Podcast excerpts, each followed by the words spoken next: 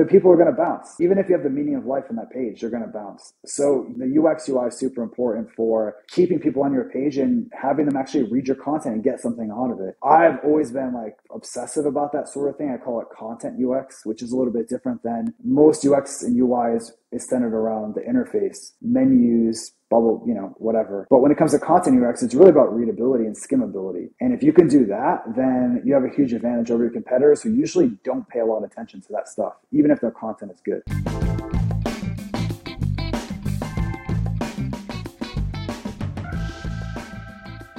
Hi, and welcome to the Optimize podcast. My name is Nate Matherson, and I am your host. On this weekly podcast, we sit down with some of the smartest minds in content marketing and SEO. Our goal is to give you perspective and insights on what's moving the needle in organic search. Today, I'm thrilled to sit down with Brian Dean. Brian likely needs no introduction for most of our listeners but know that Brian is one of the best in digital marketing and SEO. Brian is best known as the founder of Backlinko, a leading platform for SEO training and resources. He is also the co founder of Exploding Topics, a tool that identifies rapidly growing topics before they become mainstream. Brian's work focuses on providing in depth and actionable insights in SEO and content marketing. In our episode today, Brian and I chat about a few of my favorite topics, including the recent algorithm updates, Google's ranking factors, SGE, and the changing search landscape. We also chat about Backlinko and what led to the acquisition by SEMrush, as well as the work Brian is doing at Exploding Topics. And towards the end of this episode, Brian reveals his number one marketing strategy for 2024. Thank you.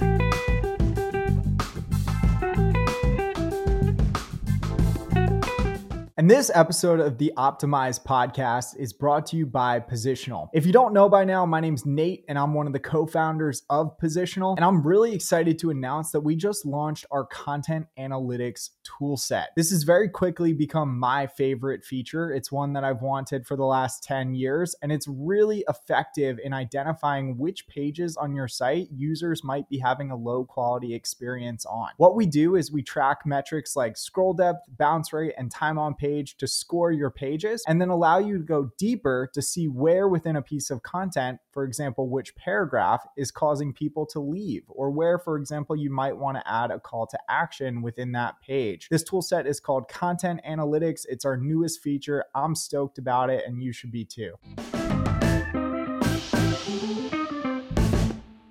Brian, thank you so much for coming on the Optimize podcast.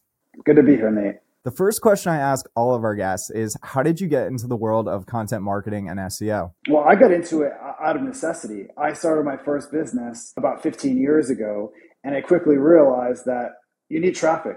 And at the time, I didn't have two pennies to rub together. So when I researched different ways to get traffic, having no idea how this whole thing worked, there was basically paid traffic, pay per click, and there was quote unquote free traffic with which was SEO and I was like that sounds perfect. And through that it led me into this whole rabbit hole of SEO and content marketing. And at the time black hat link building which was all the rage and working really well. And through the years I kind of discovered from getting hit by multiple updates that you know white hat SEO was the way to go long term. So I built this site for the first time using white hat SEO in the personal finance space and grew that super quickly. And I was like, oh, this white hat SEO stuff is awesome. Like, let me learn more about it, see how to do PR, how to do content that people really like, and and produce a site that people reference uh, without having to do anything shady. And I couldn't find anything. Like all the advice out there about SEO was super vague. It was like, you know, build relationships with people, create great content, but didn't tell you actually what to do. And I realized there was probably other people like me out there struggling with the same problem. So I created Backlinko as sort of the blog that I wanted to read and the resource I wish existed. And that took off and sort of became was went from a side project or as a side hustle, as the kids would say today, into a real business, which I eventually sold. And then, um, yeah, that was pretty much how I got into SEO. I loved the content that you've created at Backlinko, including your many posts on Google's ranking factors. I found them so interesting and I found myself still referring to them very often here today in 2023. And we are going to chat about Backlinko and uh, the eventual acquisition by SEMrush a little bit later on this episode. But first, I have to ask there's been something like nine or 10 algorithm updates in 2023. It's been a pretty volatile year in search. What do you make of the recent algorithm updates, including the helpful content update, the product reviews update? Are you doing anything differently, or are there any is there anything that has changed in your opinion? I don't pay any attention to updates. I think it's yeah, it's just if you're doing I wouldn't say shady things, but if you're living on the edge, then updates are something to worry about. If you're affected by an update, even if you're not doing anything wrong, which does happen, then I would worry about an update. But for me, I am basically running SEO for Exploding Topics right now as my um, you know CEO, but also acting head of SEO right now because until we find somebody. And the whole team just we don't worry about updates. It's it's there's nothing you can do to control it. And the only time really you can do something is after the fact if you've been affected and try to figure out by reverse engineering what happened with that update. The only way to stay ahead of updates and not be hit by them really is to create the best result that Google wants to show their users. And it's not easy, but that's really what every update is ultimately about, is to give users the best result. As corny as it sounds, that's really what these updates are ultimately trying to do. I love that. I think that search has gotten a lot simpler for me over the last 10 years. I think back when I first started in this industry in 2014, 2015, there were a lot of like hacks or tactics that I found actually worked quite well. But in today's day of age, it feels like search is really doing one thing right, and that's creating fantastic content. Would you agree that like search fundamentally maybe has gotten simpler since you first started in the space? Definitely. For the same reason that it used to be that a tactic would work really well. And if you weren't using that tactic, you're going to be left behind. So you needed to stay on top of all this stuff. I feel like today, the best thing you can do for your SEO is to not worry that much about SEO and and have SEO as a byproduct of the stuff you're doing for the most part. Like I'm not saying just ignore the whole thing because we focus on SEO quite a bit, but not in the we need to have our keyword here and LSI keywords and our click through rate needs to be this if we rank number two, or we need to get backlinks with, with this anchor text or anything. It's more we're trying to create the best blog about what we what we talk about, which is our case largely trends and market research. It's a very similar playbook as what I use with Backlinko. I was never that much of an update guy when I ran Backlinko because I was obsessed with them before because I would get nailed by them over and over again, and I, you had to be paranoid. You had to sleep with one eye open. But when you're doing everything by the book, you're kind of in. You don't have to worry as much. It's possible you could be caught as collateral damage with one of these one of these updates, which does happen and sucks um, but again, even then, their best course of action is to, to, reverse engineer. Why are they? Why was I affected? It could be that you're not. You did something. You know, you did something legit. You were doing everything by the book, but for whatever reason, you weren't providing people with exactly what they wanted. Yeah, as I've gotten older, I've found myself sounding more and more like Google. Just create good content and do what's best for the searcher. Would you say that the bar is the highest it's ever been for content marketers and SEOs? Or in other words, would you say that SEO is maybe the most competitive it's ever been as a channel? Oh, for sure. It's the most competitive. I think I don't think con- the content bar is as high because that whole ecosystem of the blog and everyone following different blogs. Like you remember, Nate, when you got into the, this whole world, like you would follow a blog like Backlinko and you may have your RSS reader, like, you know, read the stuff. And everyone was trying to one up each other with like this and that and create the best thing, create the best thing to stand out, to stand out. And now it's not so much about that because people don't really follow blogs anymore. And it's very rare you have a singular piece of content go viral like it used to. So it's all about creating the best stuff consistently it's more about putting in the reps than having that one mega piece that helps you stand out anymore. That's basically what I focus on, but that's making it more competitive because there's more pieces out there and being able to beat what's out there. It's a lot more nuanced than just creating like a 5,000 word guide. I've had some startups and we work with a lot of startups at Positional. And I know you spent time in the consumer finance space early in your career. And for companies in those like very competitive verticals, like let's say like an early stage startup, is it even worth starting a content and SEO channel today, given how competitive it is and also this unknown risk of SGE? I guess what would you say to that early stage startup that's thinking about starting an SEO channel? I would definitely consider it. I don't think it's a slam dunk. It would depend on the startup's resources too if they just raise $10 million and they're, you know, profitable or, you know, break even and they have money to spend, well, I think it's worth it to try because it's, if you're going, if you're in the personal finance space and you're trying to say, okay, I want to rank against NerdWallet and Bankrate and I'll, you're toast. You have no chance whatsoever. But if you say what what are some emerging topics within personal finance that I can target that are still sort of a blue ocean, like maybe AI will open up opportunities. Are people searching for like AI personal finance advisors, AI wealth managers? That can be your thing, and just crush that and do. And those pieces are probably not competitive, and you have a chance to get out there. There is a chance that you know AI and SGE could change the game in a couple years, but you don't know that and what are the alternatives if you're in a personal finance space? Like you probably can maybe you can do some creative stuff with like TikTok and short form video and get in front of people. Other than that, it's ads. So the number of channels you have at your disposal are pretty limited. So I would definitely uh, consider SEO, but I wouldn't do it in the old fashioned, okay, here are my, you know, 100 keywords that people search for. And this one has a keyword difficulty of 58 and i'm gonna no you need to go like the absolute least competitive stuff you can even think of and just target that or go super bottom of the funnel depending on what you're selling so if you're selling some specific solution in personal finance target everything around those even if only like five people search for them a month you're getting in front of those five perfect customers so i think there's a place for it but yeah i agree with you nate you don't want to go all in if those are your competitors Okay, I want to unpack a lot of that in 30 seconds. But first, I just want to say that, like, also the SERPs have changed quite dramatically in certain verticals over the last five to 10 years. Um, I know when I spent time in the personal finance space, we competed in keywords like personal loans and car insurance. Like back, you know, eight or nine years ago, it was just like us and NerdWallet and Bankrate. But today you've got sites like Forbes and CNBC and US News and like all of these parasite sites.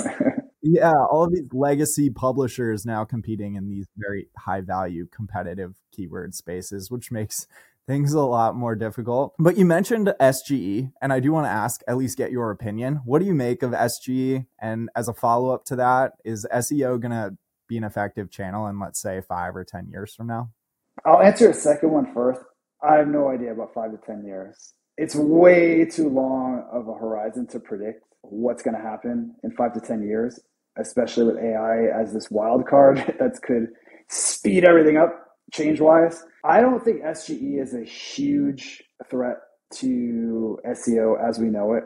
And in fact, it could be beneficial for SEO. It could lead to more clicks, in fact. And I've seen this game a million times where SEO is dead because of mobile. That was a big scare back in the day.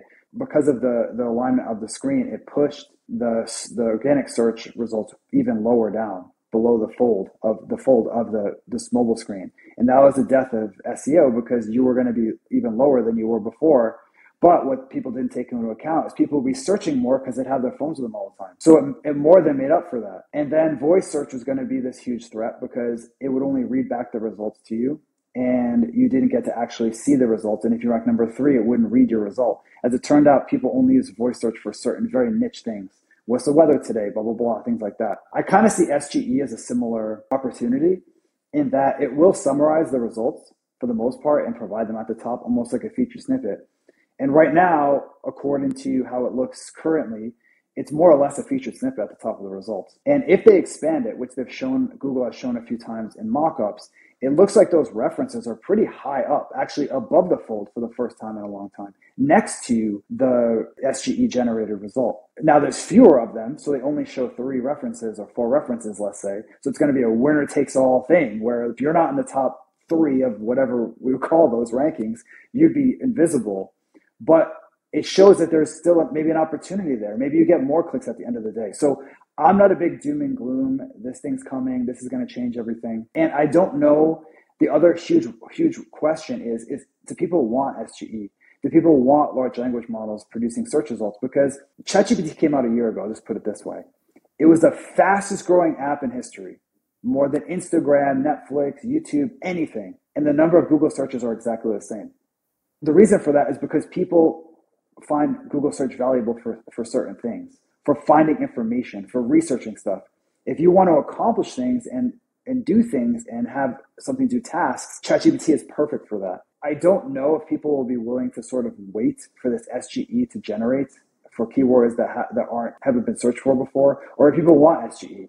And that remains to be seen, which is a big factor because at the end of the day, Google wants to give users what they want. And if people are more or less happy with the top 10 10 blue links, old school like it's been. I don't know if they're going to be pushing SGE besides the other fact that it threatens their business model and blah, blah, blah, all that stuff. So for me, I'm just going business as usual for the most part. Um, I'm not really taking SGE into account. It could be, I could be totally wrong It could be a huge game changer. But my take is like, at least for now, we don't know. So it's not really time to, you know, make any strategic changes and try to anticipate something that's not even here yet. Yeah, and I agree with you. It definitely seems like Google is still prioritizing placing publishers in those featured or expanded snippets, the SGE placements. And Danny Sullivan from Google's search team has reiterated this a couple of times, saying that they know that searchers want to be able to access those links directly. And so I do believe there will always be a UX UI that supports that, or at least short term there will be. That's my personal opinion. I'm kind of of the perspective that google doesn't want to release sge everywhere and i'm like skeptical that that actually happens in 2024 a lot of seos will disagree with me on this. Do you think that like sge is actually rolled out everywhere in 2024 no i agree with you. I don't know if anyone wants sge i don't know if consumers want sge i don't know if google wants sge i think they feel obligated to do it because they didn't want to they're a tech company the leading tech company right? Them and apple.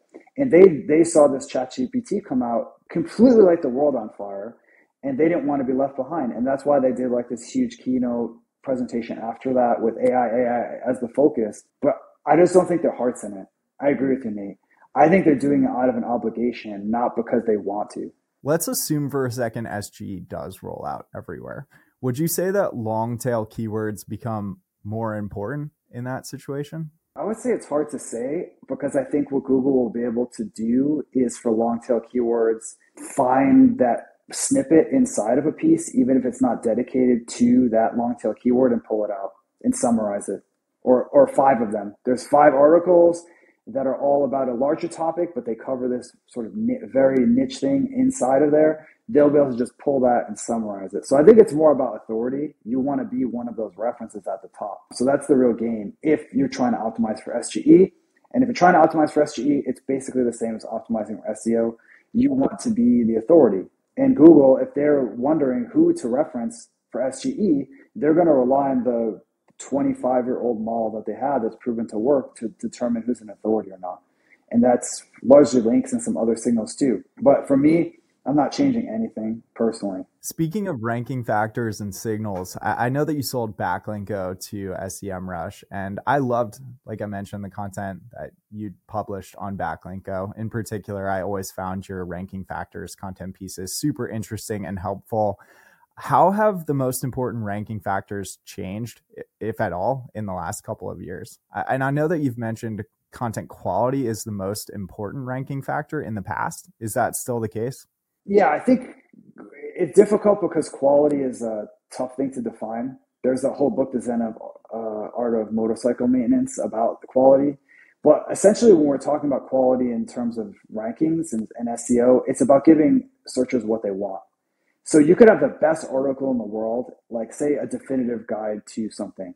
But if people just want like a quick answer, or if they want a case study, or if they want a video, or if they want something that's a little bit less formal, then or they want something that's very actionable, then a guide's not going to fit. Even if it's amazing, it won't rank. So it's less about creating something that's like quality in the objective sense. If you just showed someone five articles about Uh, the keto diet and this guide is amazing, it's designed, it's written by the keto expert, they're going to all choose that one in a vacuum. But when they're searching, they're looking for a solution to their problem. So that's really the game.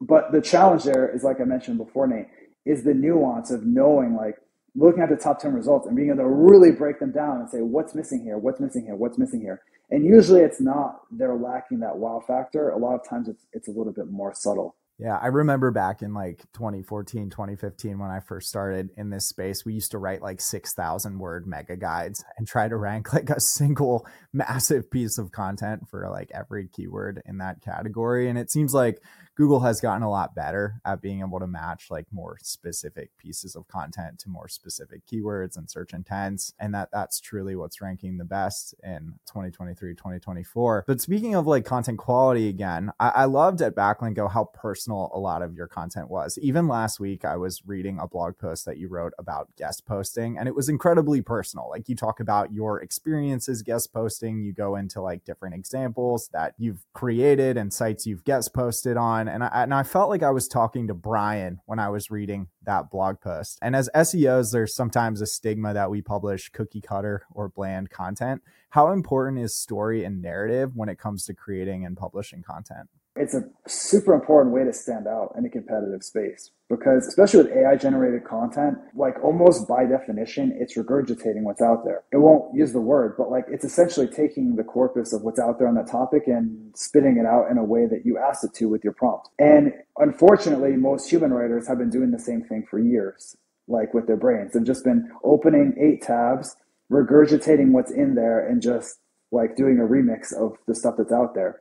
But if you're bringing your, your unique perspective, you instantly stand out because no one has done that before. Even AI couldn't touch it because they don't actually go into the world and do anything. So if you have experience, you know, gardening tomatoes and you can include some personal anecdotes about things you learned and things you struggled with and common misconceptions you had when you started, even if that's not the whole piece, just sprinkling it in there like using the structure that people want that matches search intent, like how to garden tomatoes, and you still use the same stuff, like the same structure you use for a generic article.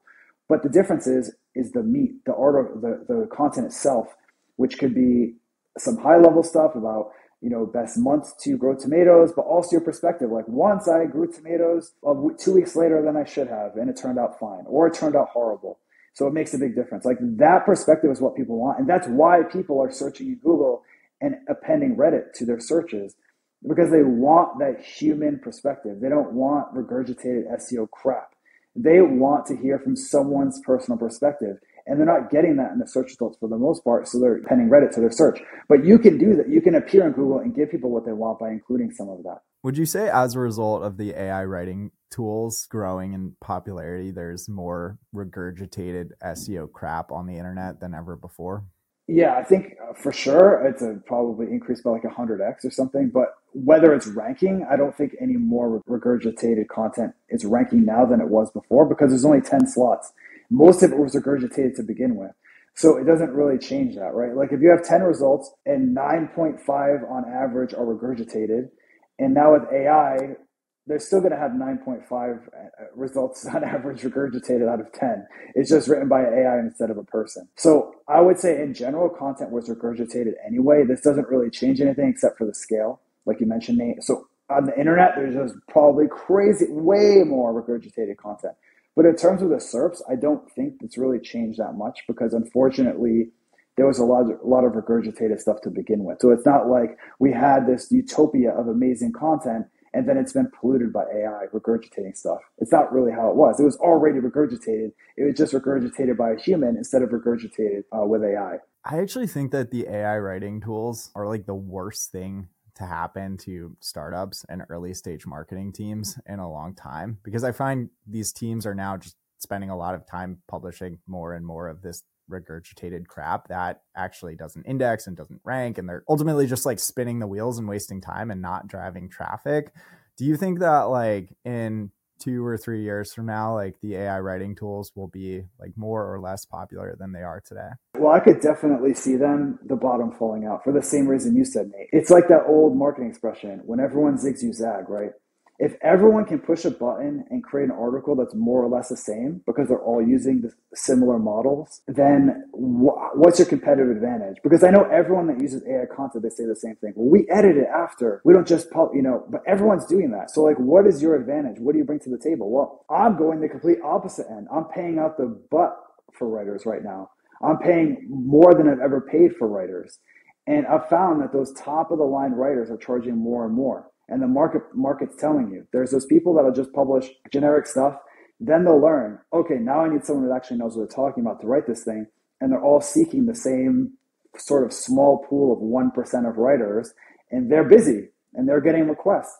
So I don't. I agree with you. I don't think they're going to be a game changer. And to, a good example of this is Jarvis. When they raised their latest round, which was back in the economy was a lot better, but they raised a huge round. One of the first things they did was post a bunch of job posts for freelance writers. And that just showed me if you thought if the tool could do everything, just push a button and create content that could rank, then you wouldn't need to hire all these freelance writers. So even they know that you need you know humans in the loop at least. And for me, I'm just ignore, I'm just using 100% writers from uh, humans from start to finish, from the keyword research to the outline to the writing to the editing, and it's working. We're getting like 550,000 visitors a month, and it's all from human writing. I agree. We are not using AI generated content on our site, and we also don't have an AI writing tool. And the reason we don't have an AI writing tool is I just don't think it's a winning strategy for our customers uh, long term, or at least it's going to waste a lot of their time that could be otherwise spent somewhere else. And, and I also agree with you. The cost of content seems like it's the highest it's ever been. Like we've seen people joke on like Twitter and LinkedIn that like with the advent of AI writing tools, like the cost of content will go down. That has just not been the case in my experience. And it sounds like that's been the case for you as well. As far as other ranking factors and signals go, how important are backlinks in 2023, 2024? Are they still a really important ranking factor? Super important. I mean, Google would want nothing more than to move away from them because you know you can buy them, you can fake them, you can spam them, you can hack sites and put your links. It's like it's so messy to use links as a ranking signal because everyone knows their ranking signal, everyone knows how they work, and their entire marketplace dedicated marketplace is dedicated to just buying links. Or there's this whole guest posting world of just like buying, you know, links from these huge authority sites. And it's just, it's a nightmare in a way, but it's the best system for determining whether a site's authoritative. Because if you take away links, what, what else would you even go on?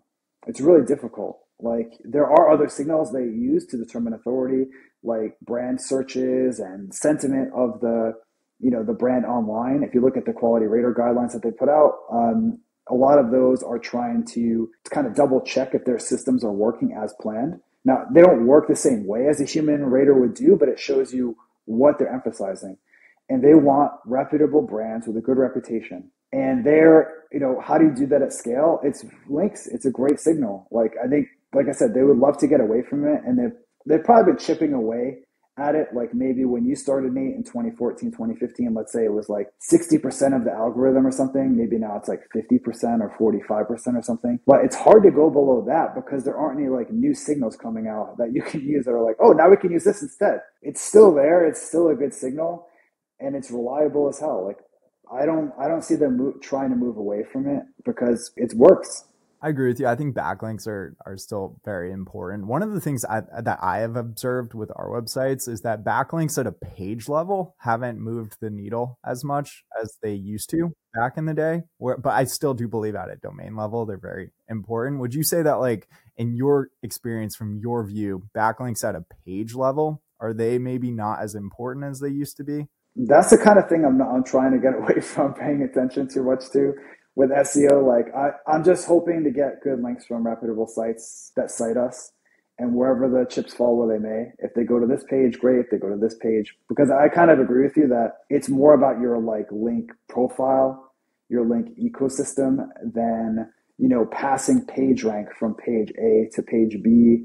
I think there's probably still some of that in the algorithm at like a, you know, like a very modified version of page rank flow going from page A to page B, but I don't think uh, it's a big deal. And also, it's difficult to always say the impact of a link on the page level because usually for most pages, if you just isolate that as a factor, on the front page, most of the pages will have like hundreds of links. So if you get five, it doesn't really push you that much closer, right? So if if you're going for a keyword where everyone has like eight links and then you get nine, zero to nine, and you're still not ranking, that is a little curious. But in most cases, it's due to the fact that there's like hundreds of links that you need to get. So if you get 10 or 12, which is kind of a lot actually, you're not getting a whole lot closer in Google's eyes. Well, you've built at least one backlink today.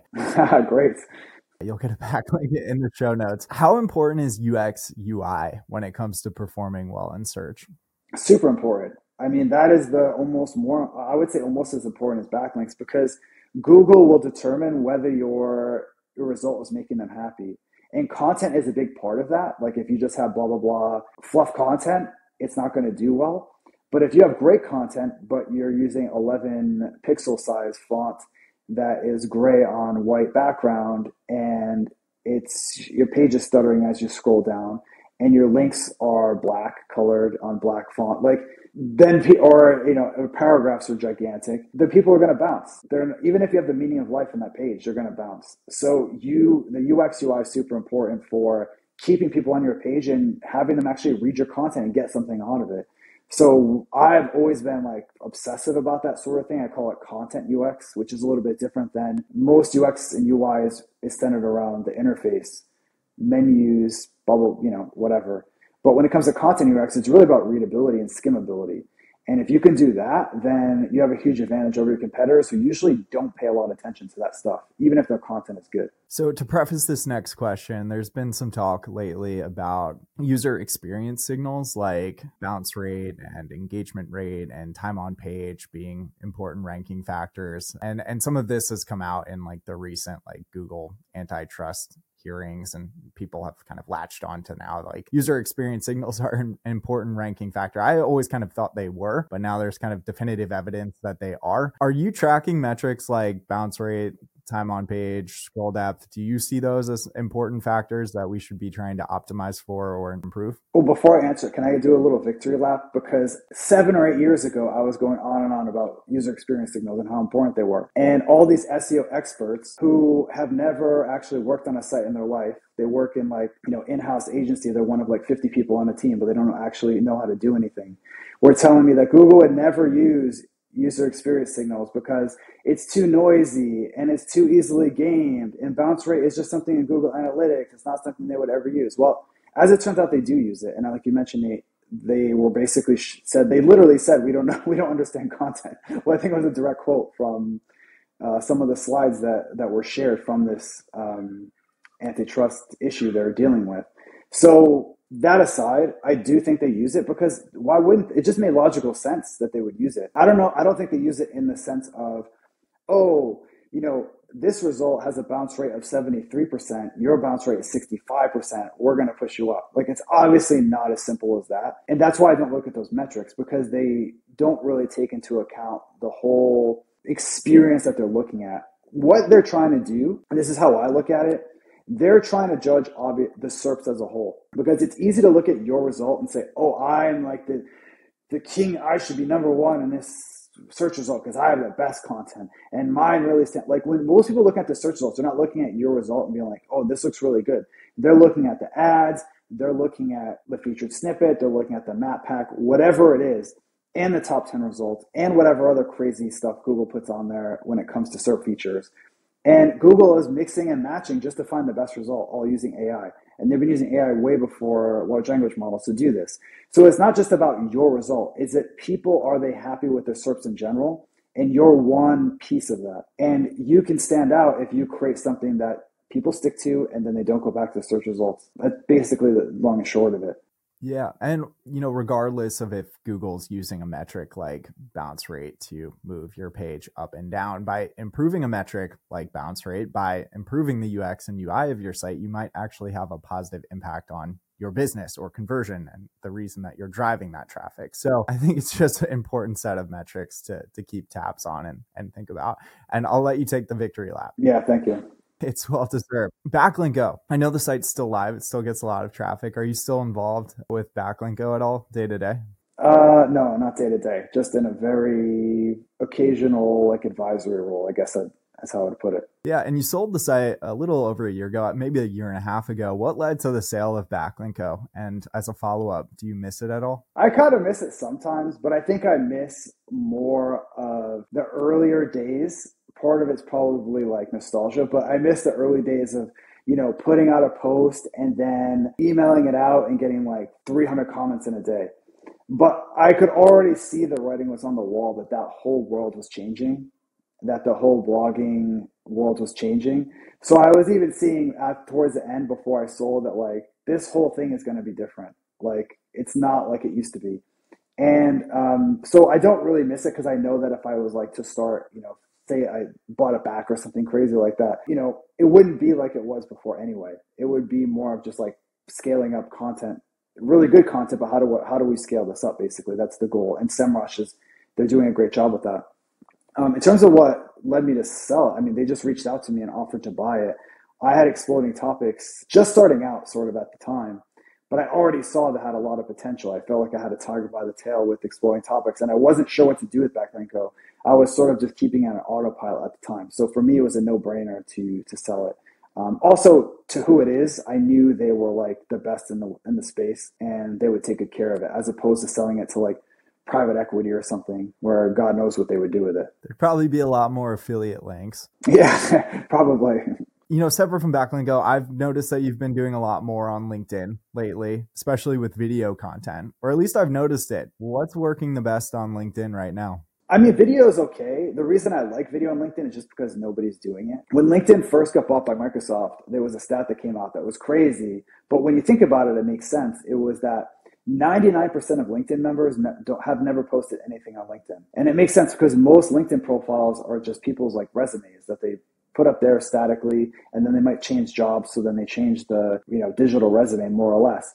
But in terms of posting, it was very rare that someone would post. It's the same thing with video now, I think a lot more people are posting, but very few people are using video as a format. So I'm just more experimenting with it to see how it does on there. But in terms of performance, the best stuff is definitely that like one short sentence per line. It's called broetry. It's like poetry for bros, tech bros. So it's like broetry. That works best. Where you have one, you know, line with simple ideas and then it's just like a summary at the end. Usually a story tends to work well you know, I hired someone today, I fired someone today, that sort of thing, if it's work related. So video is more something I'm experimenting with to see if it stands out, but the best stuff is definitely the old school, you know, broetry posts. On LinkedIn, you recently wrote that branded newsletters are your number one marketing strategy for 2024. What is a branded newsletter and why is this your number one marketing strategy?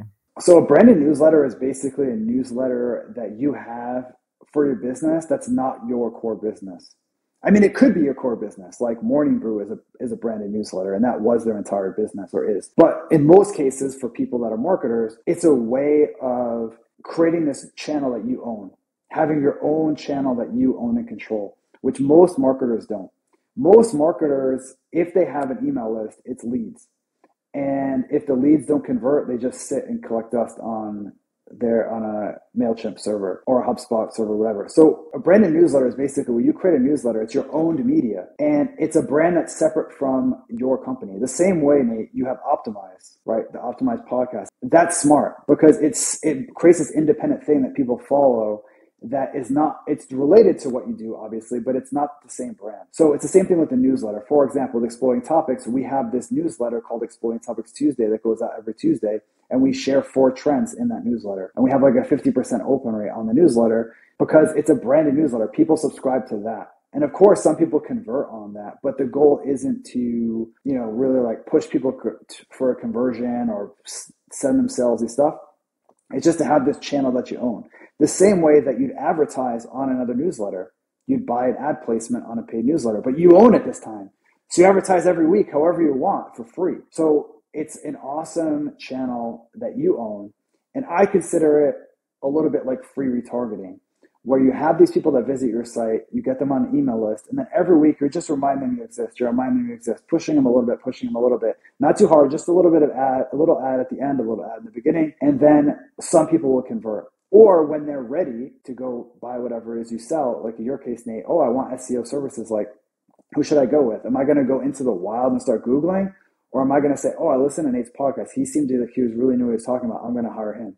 Like, that's really the goal of this branded newsletter is to keep top of mind for your target audience. And the branded part is just a separate brand from your actual company. Yeah, makes a ton of sense, and I, I, do think we are trying to accomplish something in that that direction with our optimized podcast. We ourselves are not an agency; we are in the software business. We still do content marketers and SEOs. Oh, okay, my bad.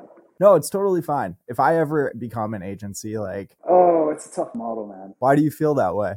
You're selling labor, right? So your margins are always going to be trash at the end. Like what someone told me ran agency many years ago, ran nine figure agency, told me since when I started to now, my margins have always been 10%. But the downside is like, oh, 10% are hor- is horrible margins, especially compared to SaaS. But 10% of, of nine figures is a lot. It's like 10% of a watermelon instead of 10% of a grape. So it's a huge, like with an agency, you can build a huge empire, but the margins are always going to be pretty slim. So for me, and I ran one back in the day before I started Backlinko, a small agency. I hated it. So for me, I'm I'm all about scalable stuff. So yeah, that's kind of how I feel about agencies. It has some good and bad things. Let's just put it that way. We could do a whole podcast on that. But yeah, basically the bad part is the margins. The good part is it's easy to sell because you're giving someone what you're taking something off their hands, off their plate, and doing it for them.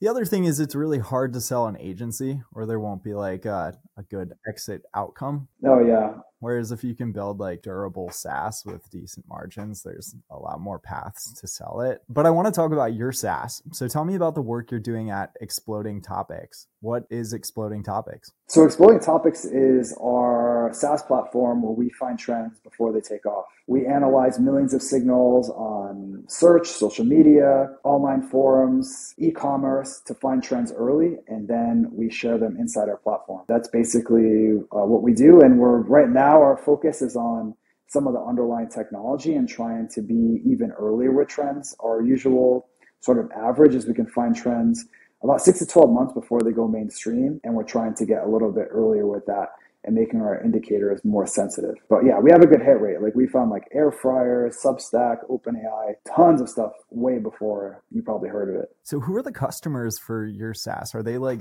investment research professionals or people building their own niche sites? Who are the the customers and what are the use cases for exploding topics? Yeah, our two best customer bases are one, like you mentioned, people in the investing world, which is pretty wide. Like we have hedge funds, we have VCs, uh, we have people that are sort of like traders, I guess you call them. And then we have e commerce, people that are in e commerce in some form or fashion. They run an e commerce site, they do marketing for e-commerce sites. They buy e-commerce sites. They're acquirers like roll-ups and stuff like that. Because we're one of our specialties is finding trending products early on. So our two specialties are finding products and finding startups early. So that's why those two groups tend to be the best. You know, we have some media brands, we have people in SEO actually, we have people that are in tech, but for the most part, the two best groups are investors and people that are in the e-commerce world in some way. So it sounds a little bit like Google Trends, but is the idea that you're picking up on these trends before it might be seen on a platform like Google Trends? Exactly. So Google Trends is great for if you know about a trend and you want to research it and learn more. Google Trends is actually really good for that. What we specialize in is showing you the unknown unknowns, those trends you didn't even know existed. Because when you go to Google Trends, you get a blank search field that you have to know what to enter. So if you haven't heard of it, you don't even know what to put in. So our specialty is finding these trends early using you know signals outside of Google's uh, trends and bubbling those up so you discover them before they go mainstream. I'm sure there are a lot of examples, but what is like one trend that you guys spotted before anyone else? I mean, the biggest consumer trend was definitely the air fryer. Like, if you look at the chart of when we discovered it and when it took off, it was like a year and a half before it took off.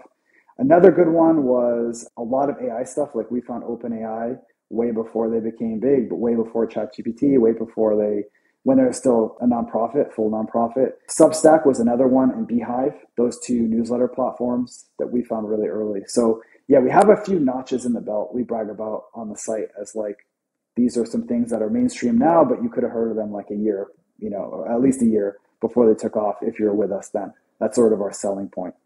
Heck yeah. Well, in the show notes, there will be a link to Exploding Topics. So all of our listeners should go check it out after you finish listening to this episode.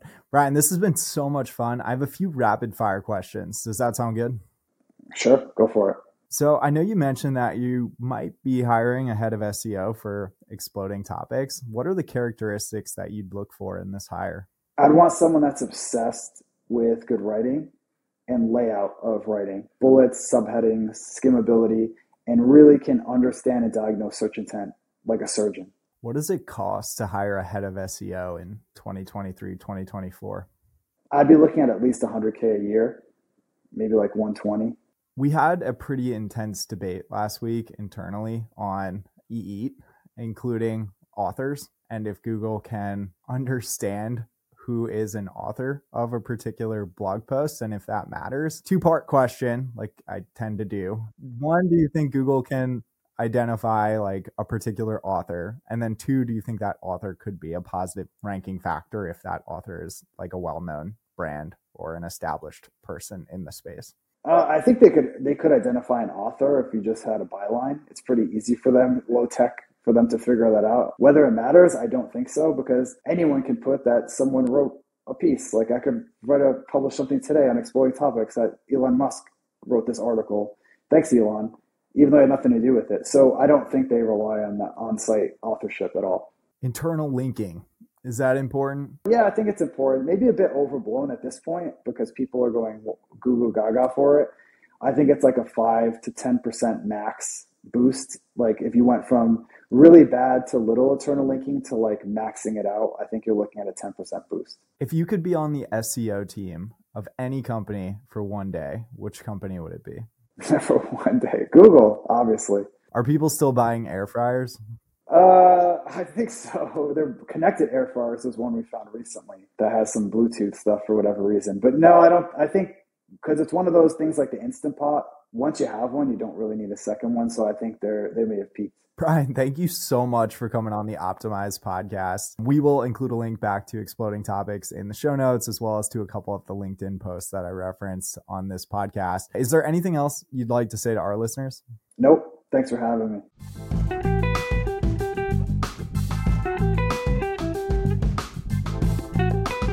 This episode of the Optimized podcast is brought to you by a special sponsor. If you're anything like me, you've probably got a lot of content that's not very well optimized, and it can be a total pain in your butt to optimize it and ultimately get it to rank better in search. And that's what Positional does. Positional has an incredible tool set for everything from content optimization to technical SEO and planning your editorial calendar. And if you don't know by now, I'm one of the co founders of Positional, and I'd love for you to check it out.